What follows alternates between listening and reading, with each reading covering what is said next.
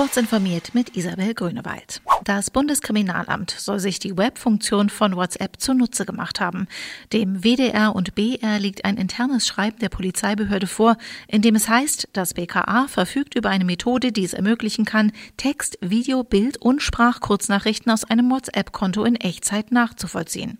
Auch die Kontakte einer Zielperson könnten darüber bekannt gemacht werden. Es handelt sich dabei nicht um einen sogenannten Staatstrojaner, sondern schlicht eine Synchronisation des Messengers, für die die Ermittler zunächst einmal direkten Zugriff auf das freigeschaltete Handy eines Verdächtigen brauchen. Nach Auffassung des BKA handelt es sich um eine reguläre Telekommunikationsüberwachung mit richterlicher Anordnung.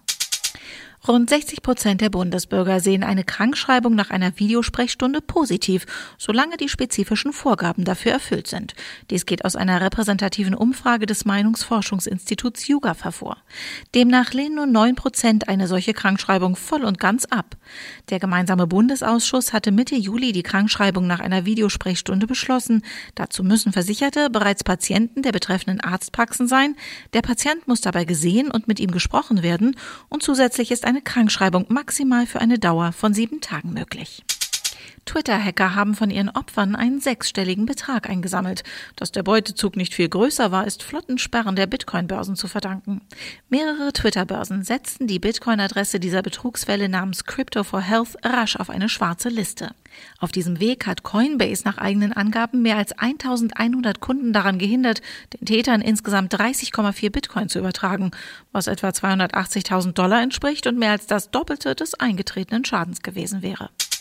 Facebook will seine Nutzer stärker für Falschmeldungen sensibilisieren. Dazu hat das soziale Netzwerk die Kampagne Drei Fragen, die dabei helfen, Falschmeldungen zu erkennen, ins Leben gerufen. Nutzer sollen so angehalten werden, Informationen in Beiträgen kritisch zu hinterfragen. Woher stammt dieser Inhalt? Was fehlt? Welche Gefühle löst ein Beitrag aus?